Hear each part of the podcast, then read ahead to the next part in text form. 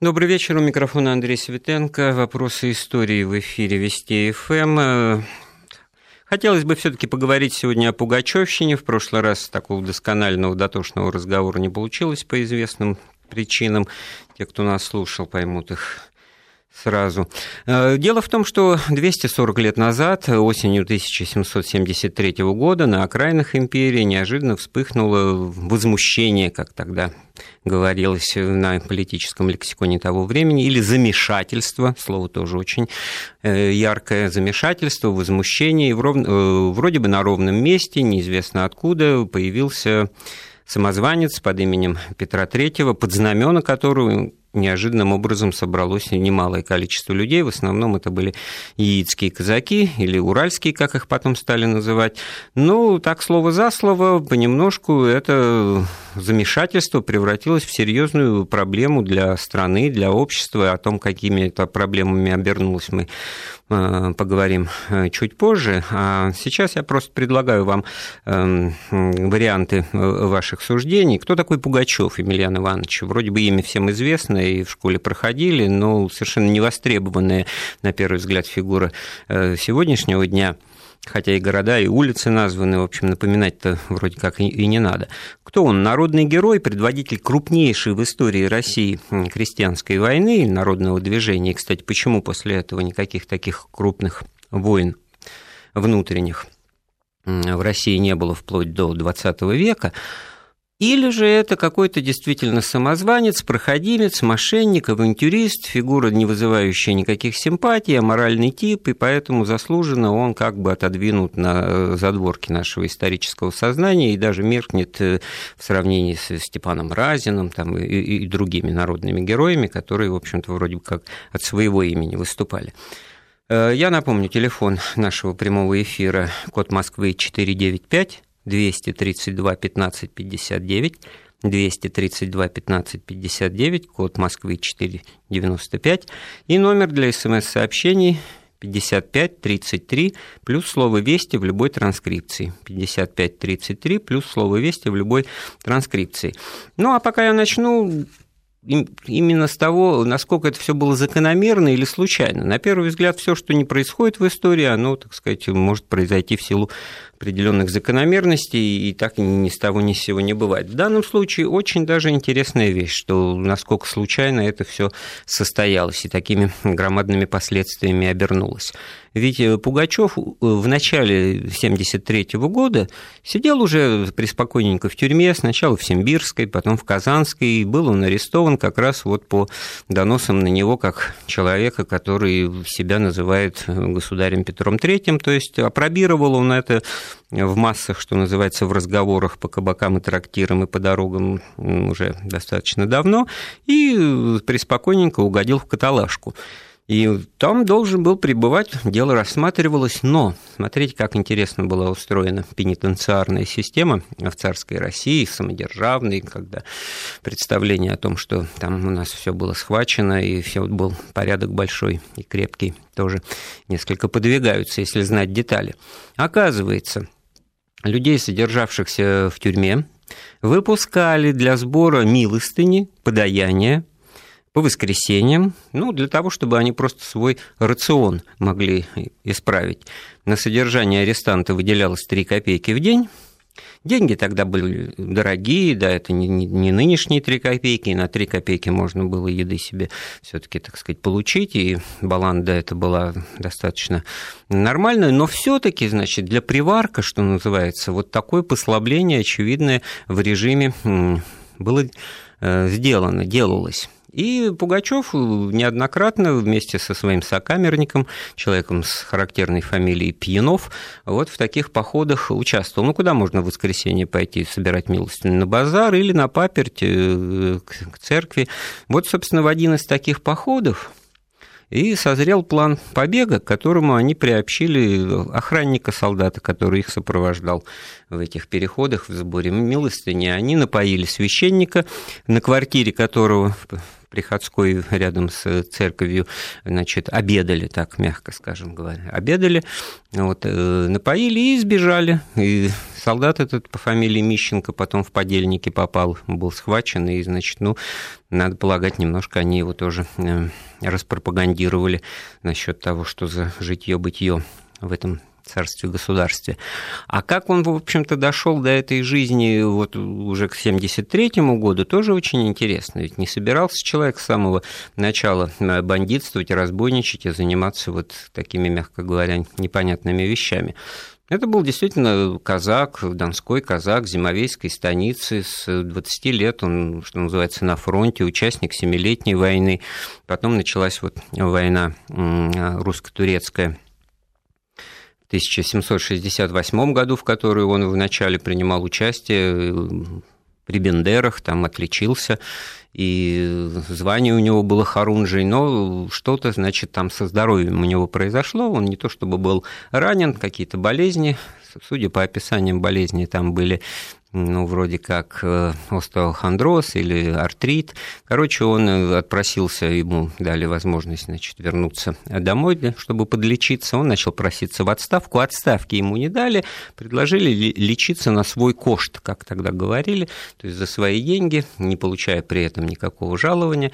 И, наверное, это ему не очень понравилось. Дальше он попал в достаточно двусмысленную ситуацию, там, коль скоро он где-то на лечении, можно съездить и к родственникам, поехал к сестре в Таганрог, а у сестры муж тоже казак, оказывается, собирается в бега. Почему собираются в бега? Да потому что, оказывается, говорит, регулярные начала вводят в армии, и уже казачество это не просто вольное э, военное сословие, которое, значит, и землю пашет, и хозяйство ведет, и в случае чего, так сказать, родину защищает. А в обязательном порядке на какие-то посылки надо уже ездить. Тем более, что идет война там, на Балканах, э, русско-турецкая, и туда требуется в обязательном порядке выставлять войска, полки и прочее. А вот этого уже не очень хотелось. Причем не только донским, но и как вскоре обнаружится и яицким э, казакам. Тут вот в противоречие вошла очень серьезная эта система таких вот военных сословий, которые в первую очередь как раз себя э, очень хорошо понимали и идентифицировали как сословие э, хозяйственное, самостоятельное, как люди, обладающие определенными экономическими правами и привилегиями, на что воинская служба только, так сказать, уже не распространяется стопроцентно. Но достаточно в их понимании было того, что они живут на границе, и эту самую границу государства великого охраняют ну, самим фактом своего пребывания на этой границе и себя, и все то, что за ними, за ними дальше, там, за их спиной огромные просторы и необъятная страна. Так вот, э, значит, родственника зятя Пугачева поймали, он где-то на допросе признался, упомянул имя Пугачева, получилось, что и Пугачев здесь тоже каким-то образом участвует. Пришлось ему бежать, внимание, значит, на Кавказ, в область уже теркского казачества, и там на этой кавказской пограничной линии его благополучно тоже схватили и повезли в Черкесск уже на суд, но по дороге он опять-таки ушел. Ушел и уже тогда решил вот не возвращаться э, к прежней жизни, хотя у него была и жена, и, и трое детей, и в этом смысле его по-человечески, как бы по-мужски это не очень красит, но все-таки вот эта мысль о том, что он может оказаться пригодным для чего-то другого, в нем крепко в это время это был 70-й год, 70-й, 71 год поселилась. Дальше очень интересная вещь. Значит, вот э, бродя по городам и весям, он естественно, должен был где-то приют э, находить себе и как, в какой-то компании людей оказываться постоянно, что-то о себе рассказывать. Тогда-то вот начал вызревать этот образ, которым он потом 24 часа в сутки-то и жил уже, не просто называя себя время от времени государем, а проникаясь вот этой, так сказать, мыслью и ментальностью и примеривая на себя этот образ, и уже здесь его какие-то психологические особенности, особенности проявились, как человека склонного, так сказать, к артистизму, и склонного к тому, чтобы, так сказать, импровизировать и попад... не бояться попадать в неожиданные ситуации, которых, естественно, с ним масса потом начала случаться. И, и в этом смысле очень интересно, что как он себя пытался, попытался легализовать. Ему подсказали, что если ты вот выйдешь э, тайно, незаметно через границу на территорию вот бывшей Польши, и оттуда опять явишься на пограничный форпост и объявишь себя старовером, выходцем из Польши, который желает жить теперь в России, то таких пускают. Да, действительно, был такой указ Екатерины II, а появился он после первого раздела Польши, то есть тогда, когда пределы империи э, расширились за счет того, что теперь называется Белоруссия, ну, нет такого термина Восточная Белоруссия, но вот две белорусские губернии появились восточной тогда. И там э, среди населения такого, ну, как бы его назвать, там, белорусского, литвинского, э, было очень много староверов в свое время, бежавших от притеснений еще Петра, со стороны Петра Первого, значит, из России. И теперь вот такой обратный отток обозначился. Кстати, потом следствие очень, так сказать, основательно которое велось, оно очень досконально разбиралось в причинах этого восстания, и версия о том, что это инспирация со стороны старообрядцев, староверов, которые хотели таким образом подорвать основы самодержавной такой вот государственно-православной империи, в которой очень даже не поддерживались никакие, так сказать, не то что сектанты, а вот э, э, старообрядцы и староверы, она действительно имела место, эта версия, в ней разбирались и пришли, надо сказать, к объективному выводу, выводу, что никакой прямой связи вот, Пугачев с, с этой корпорацией людей не имеет. Ну, он просто пользовался их приютом, пользовался тем, что они давали им пищу там, и никого не прогоняли из тех, кто приходил э, к ним жить. А люди это были на первый взгляд странно покажется, как раз ну, состоятельные люди, у которых было где э, приютить это купцы, это торговцы, это мало того, что люди ну, праведным образом э, жившие, они еще, так сказать, вот таким образом помогали всякому встречному поперечному, и по большому счету, значит, навлекая на себя всякие опасности. Вот они как раз не занимались доносительством, это все уже то, с чего я начал свой рассказ о том, что он все-таки попал в полицию, а потом и, и в тюрьму в Казани, это все уже на него донесли люди, так сказать, ну, обычные, скажем так, после того, как он начал это опробировать свое самозванство на людях, вот, первый раз посетив Яицкий городок и возвращаюсь уже где-то в Поволжье, там в районе Царицына. Вторая тема, значит, в этом смысле очень интересная. Что такое самозванство или самозванничество? Ну что это? Примитив, это показатель политического убожества, да, что ничего вот другого невозможно русскому человеку, так сказать, придумать, как взять на себя значит, чужой колпак, примерить чужой камзол и начать выдавать себя за кого-то, и вот тогда-то можно будет что-то достичь. На самом деле все гораздо интереснее и сложнее. Ну, не говоря о том, что эти, так сказать, механизмы или модели срабатывали в свое время. Это мы сейчас, так сказать, называем лжедмитрием первым того царя, который царствовал на Руси, а официально-то Дмитрий. И все это, значит, история показывает, может и увенчаться успехом, да, никакой не Гришка Отрепьев, а именно Дмитрий, чудесно спасшийся и так далее, и так далее. Даже вот эта э, вещь о многом говорит. А самое главное, говорит она о том, что это была модель или механизм политического участия, который снимал с участников процесса рядовых ответственность за свои действия, в случае чего, а именно так Пугачевщиной получилось, они могли говорить, ну, мы поверили, человек нас, так сказать, убедил в том, что он э, государь, а как же государь это не слушается? В этом смысле, значит, действительно непонятно. Только-только этот вот Петр III взошел на царство 1762 году в январе начал проводить какие-то очень интересные, значимые, глубокие реформы, в частности, вольность дворянства объявил. Естественно, было бы ожидать, и в народе такие э, мысли и слухи ходили, что дальше будет и вольность крестьянства объявлена. Кстати говоря, реальный Петр III был достаточно странной такой ненародной фигурой для нашего государства, племянник Елизаветы Петровны. Э, мальчиком, привезенный сюда, ну, не понимавший, конечно, жизни на самом деле в России, ее природы, ее особенности, не любивший ее, достаточно сказать, что ему принадлежит вот это весьма значимая фраза сакраментальная, что вот э, если бы я остался в Германии, я давно бы уже стал генерал-майором в, в армии Фридриха Великого, а судьба забросила меня в эту, в эту богом забытую страну и сделала ее императором. То есть он чин генерал-майора прусской армии ценил больше, чем титул императора Российской империи. В этом смысле, конечно, России очень повезло с Екатериной II, природной немкой, которая действительно вот значимостью своей э, новой работы, так скажем, в кавычках, прониклась и э, действовала в интересах государства и действовала действительно э, как национальный политик, блюдя интересы страны и общества, но при этом было понятно всем, что ее права на престол мизерны, что те обстоятельства, в которых она пришла к власти, свергнув мужа, и потом его куда-то, так сказать, объявили, что он неожиданным образом умер, но все это, конечно, работало против нее.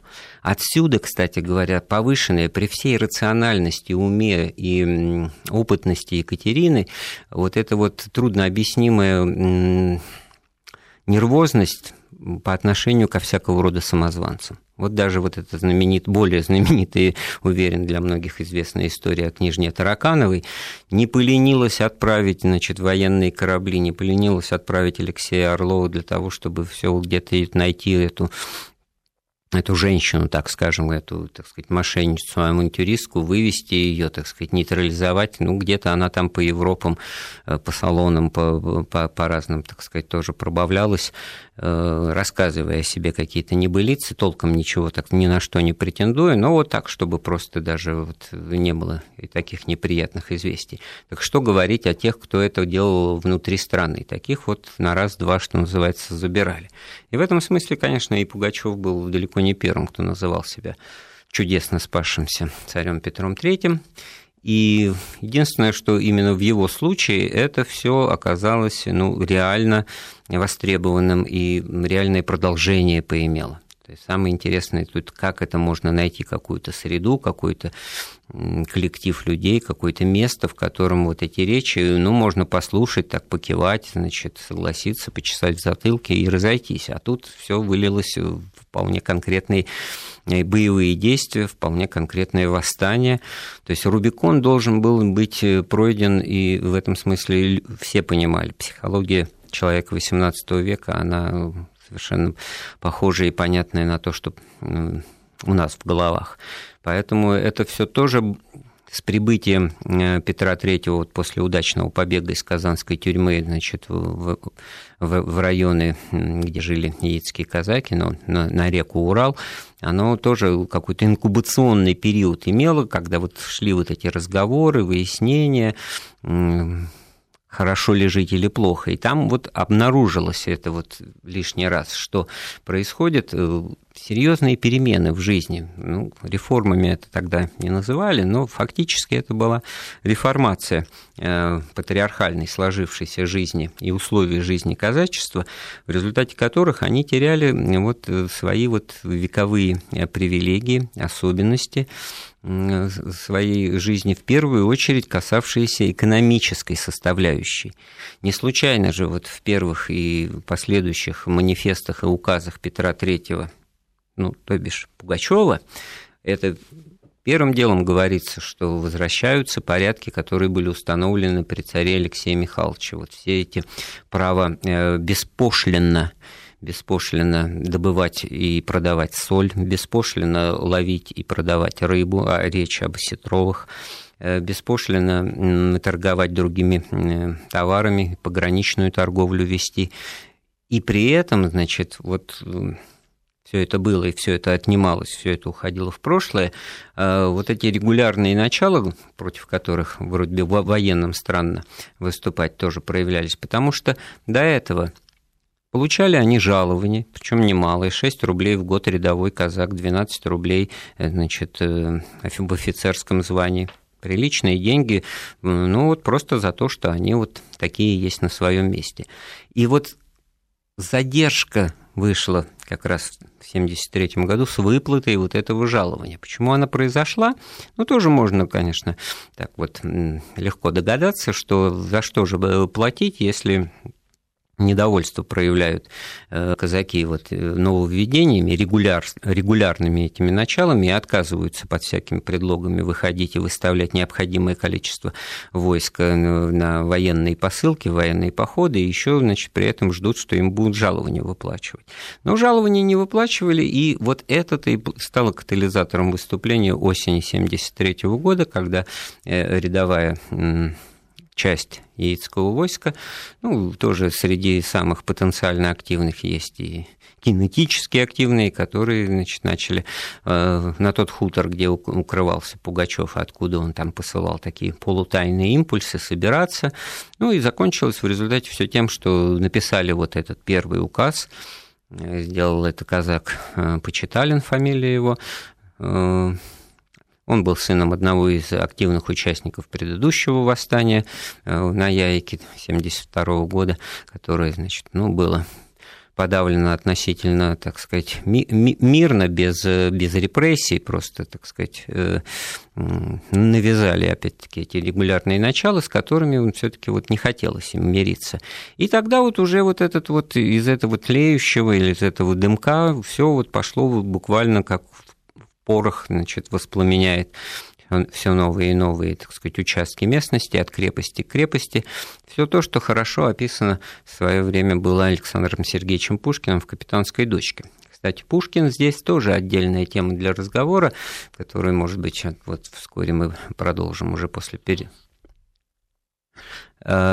Дело в том, что, вот смотрите, что делает романист, э, который обращается к историческому сюжету он начинает, значит, писать что-то художественное, в котором есть и исторические персонажи, и вымышленные, и сочиняет. Здесь сочинять ничего не надо. Если удастся пару-тройку ярких эпизодов пересказать, обязательно это сделаю.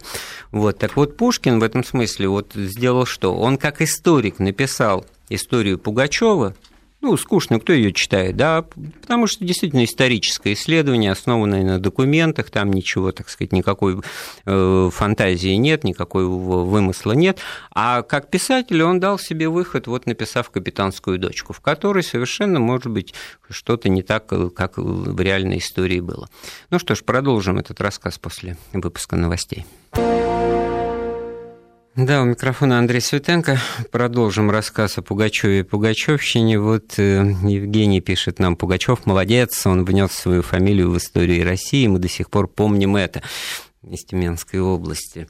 Ну, помнить-то надо, там в любом случае, вы знаете, здесь вот я вот как бы немножко недоумеваю, потому что э, молодец-то чем? Просто тем, что записал свое имя, под, с каким знаком, неважно, да, вот мы живем в такое циничное время всеядное, когда и в журналистской среде друг друга утешаем, что да, да любая популярность все равно про тебя сказали по числу упоминаний, по цитациям там, и так далее. А с каким знаком, значит, с каким отношением, неважно. Вот в этом-то я и хотел бы разобраться на, на примере этой, в общем, противоречивой фигуры. Если, конечно, тут себе портрет надо представлять, потому что вот просто фамилия, просто величина умозрительная, она с трудом воспринимается. Поэтому, значит, что это был за человек? Ну, просто сразу скажу, что вот э, в свое время, когда снимали фильм советский 70-х годов Емельян Пугачев, ну, его там в результате Евгений Матвеев играл, ну, конечно, народный типаж и так далее – а пробовался в числе прочих актеров Владимир Высоцкий. И вот э, научные руководители, консультанты этого фильма, и историки, и я там каким-то боком тоже присутствовал, молодой пытливый аспирант. Значит, вот как раз и сошлись на том, что это э, типаж Высоцкого. Это был маленький, ну, юркий, смышленый, с, и, и все то, что вот из себя Владимир Высоцкий представляет, он бы сыграл. Во-первых, он бы сыграл эту роль, безусловно. Во-вторых, на самом деле он больше подходил и по э, возрасту тогда. Ведь э, Пугачеву, реальному историческому на момент этих всех событий, было 31 год. Вот. Его почему-то всегда представляют себе более каким-то, значит, возрастным человеком, там, значит, уже мало того, что здоровым, большим там, и сильным, с огромной бородой, нет, это был вот такой вот типаж. И по описаниям благо они сохранились. Я вообще на себя почему такую смелость э, беру так э, рассказывать о Пугачеве и жду ваших э, вопросов по этому поводу. Кстати говоря, напоминаю, телефон прямого эфира 232 15 59, 232 15 59, код Москвы 495, номер для смс-сообщений 5533, 5533 плюс слово «Вести» в любой транскрипции. Ну, потому что в свое время потратил не один год на изучение этой темы. Есть э, книга «Емельян Пугачев. Наследствие», Режинальд Васильевич Овчинников, Андрей Светенко написанные.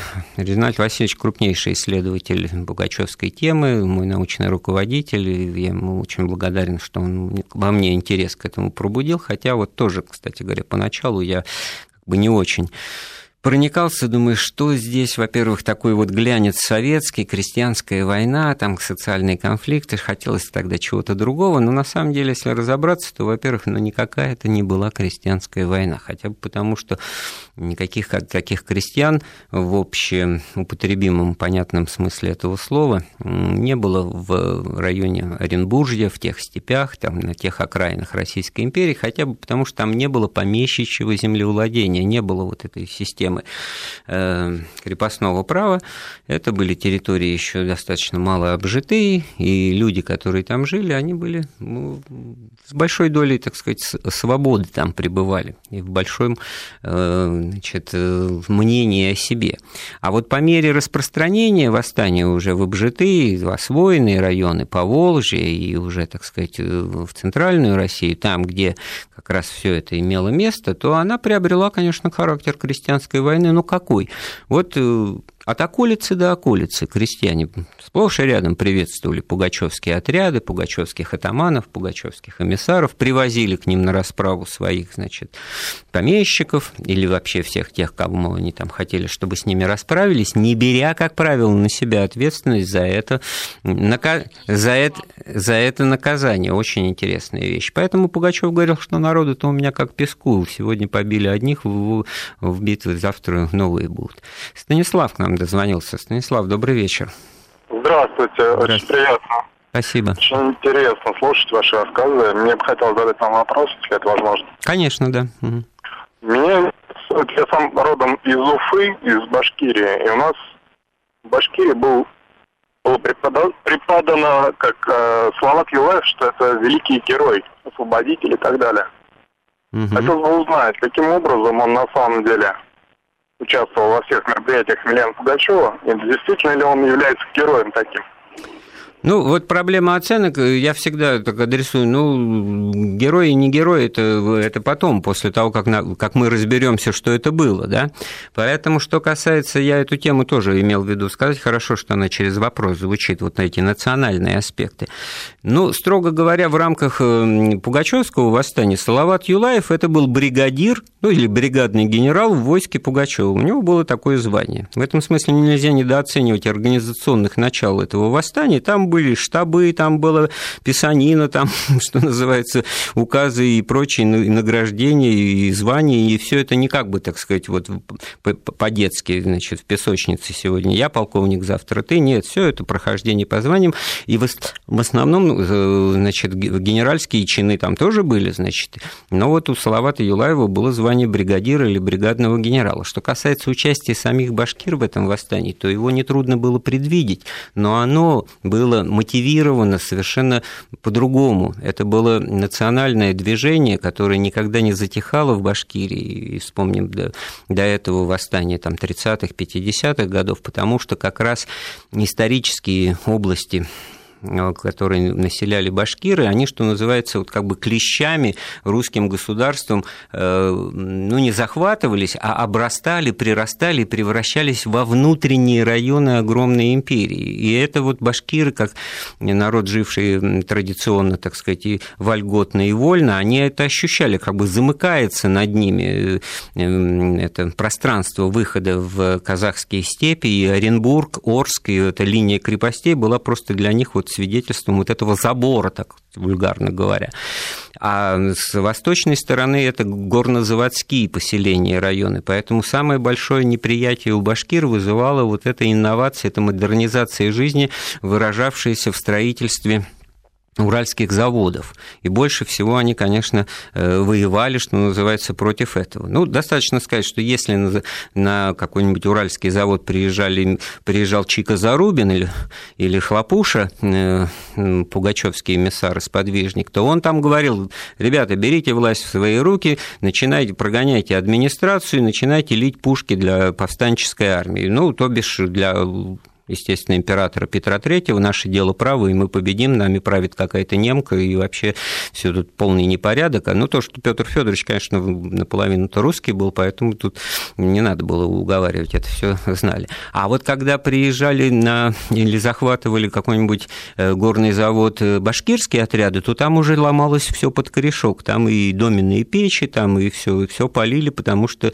надо было упразднить вот это вот примету этого чуждого, этого чужого цивилизационного пути развития, совершенно непонятного и ненужного.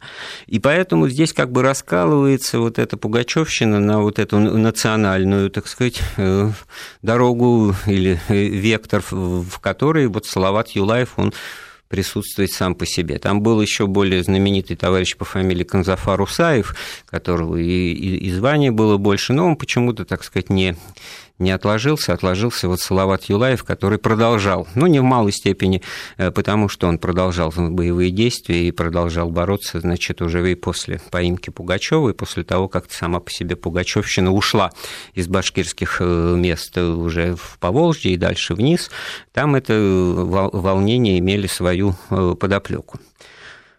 То же самое можно сказать и о всех других, так сказать, национальных проявлениях. Кстати говоря, вот по поводу указов. Когда среди пленных, перешедших на сторону Пугачева Петра III, оказался один офицер по фамилии Шванович, ну, его Пушкин вывел потом в капитанской дочке под фамилией Швабрин, персонаж вымышленный, не путать. Так вот, поручик э, Шванович из природных немцев, он, значит, э, написал указ на немецком языке. Его в Оренбург, который повстанцам так и не удалось взять, значит, забросили на копье насадив, и произвели страшный фурор, потому что тогда вдруг стало ясно, что это не просто какой-то бунт своевольной черни, какая-то э, темная сила поднялась, неграмотная, там, э, погромствующая, а что-то здесь какая-то политика, здесь вообще грамотные люди, и по-немецки все составлено. Все это было доставлено в Петербург и сполошило саму императрицу, и начало следствие было, значит, ориентировано на поиски какой-то, значит, вот немецкой руки э, в, в этом движении. Ну, потому что, ясное дело, русские люди сами не могут додуматься до того, чтобы бунтовать против царской власти родной, так сказать, и привычной. Ну, все это, впрочем, достаточно быстро выяснилось, и, и сути дела не меняет, это был просто перевод тех же программных требований только на немецкий язык. Конечно, авторитета в собственных кругах Пугачеву это прибавило, хотя вот, о боже, он же сам-то был неграмотный, как такое может быть? Человек ну, смышленый, как я его аттестовал, так, в общем-то, оказался не способен грамоте овладеть. Но он скрывал это достаточно остроумно. Он говорил, мне руку-то свою до поры до времени показывать нельзя, подпись, что подделывать документы. Это не... Вот до... проводите меня до Петербурга, и там-то я уже все подпишу, что надо, своей рукой. Какой-то момент он даже, значит, Э, не выдержал, такую мистификацию придумал. Взял лист бумаги публично, значит, на, на глазах там коллектива его подчиненных и начал какие-то каракули выводить, никто ничего прочесть не мог. Он говорит, правильно, что не можете, по-шведски написано. Вот. Не случайно не сказал, не по-немецки, потому что немецкого, э, немецкого могли и знать, э, а Шведского-то уж наверняка, наверное, и нет. Поэтому, значит, конечно, хитрован, конечно, человек, который э, много придумывал, но он жил э, этим образом на протяжении нескольких дней, что называется, 24 часа в сутки.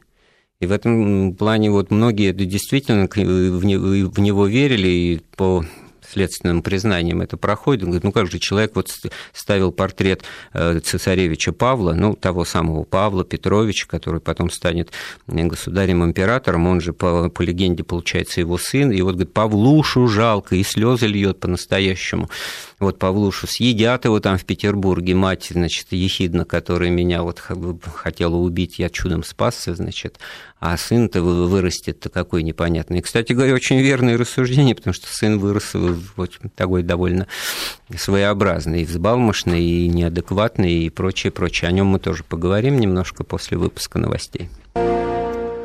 Андрей Светенко опять в эфире. Напомню, телефон нашей студии 232-1559, код Москвы 495, номер для смс-сообщений 5533 плюс слово «Вести». И вот из Петербурга нам пишут, э, интересен персонаж Хлопуши. Высоцкий сильно играл его образ. Да, Высоцкий в тебя вот счастье имел его видеть в этой роли в свое время.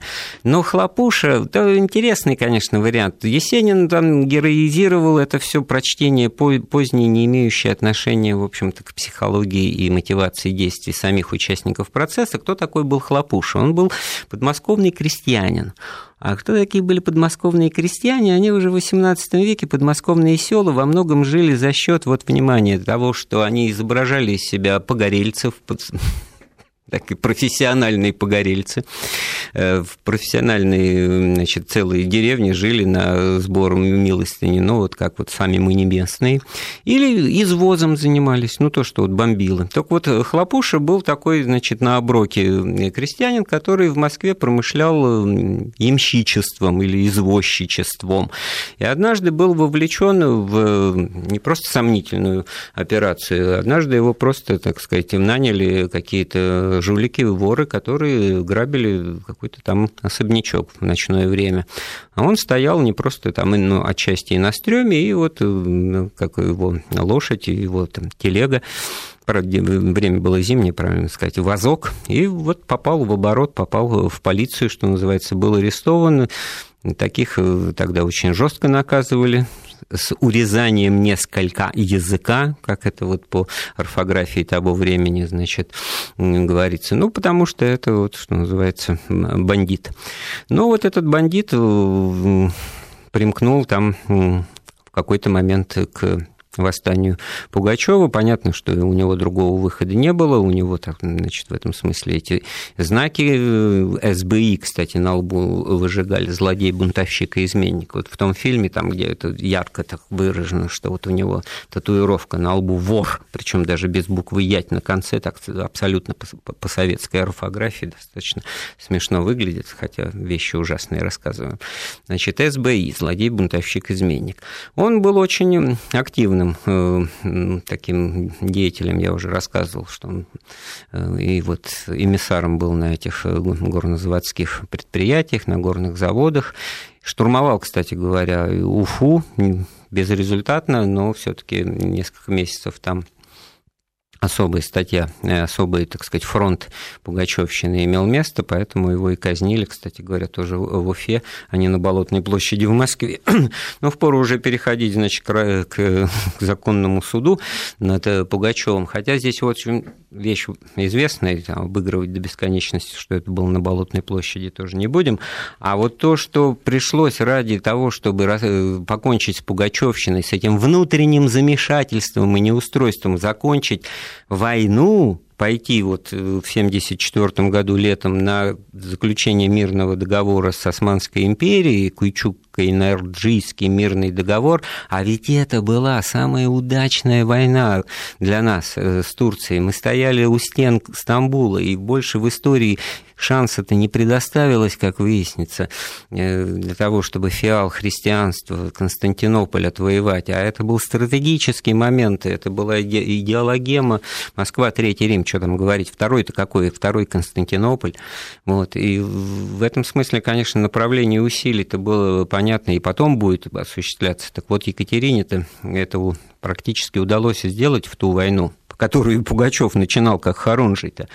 Вот. А в результате пришлось вот идти на заключение мирного договора, отзывать Суворова с фронта и бросать его, значит, на поиски того же самого Пугачева. Кстати, очень интересная, не красящая, особенно Александра Васильевича, э, картинка или эпизод его жизни, когда вот он, значит, есть описание, там очень интересная история имела место, как, э, ну, просто люди видели, как он один вместе с камердинером просто верхами на лошадях вот приезжает в, в эту степь, значит, по Волжскую ниже Царицына и готов вот просто э, мчаться куда угодно, ловить вот голыми руками буквально, чтобы, так сказать, ну, чтобы выслужиться, чтобы получить свои, так сказать, причитающиеся ему, так сказать, награды и звания. Ну, он, наверное, был таким вот, как выясняется, противоречивым человеком, как минимум. Сложным очень в общении, там масса анекдотических деталей.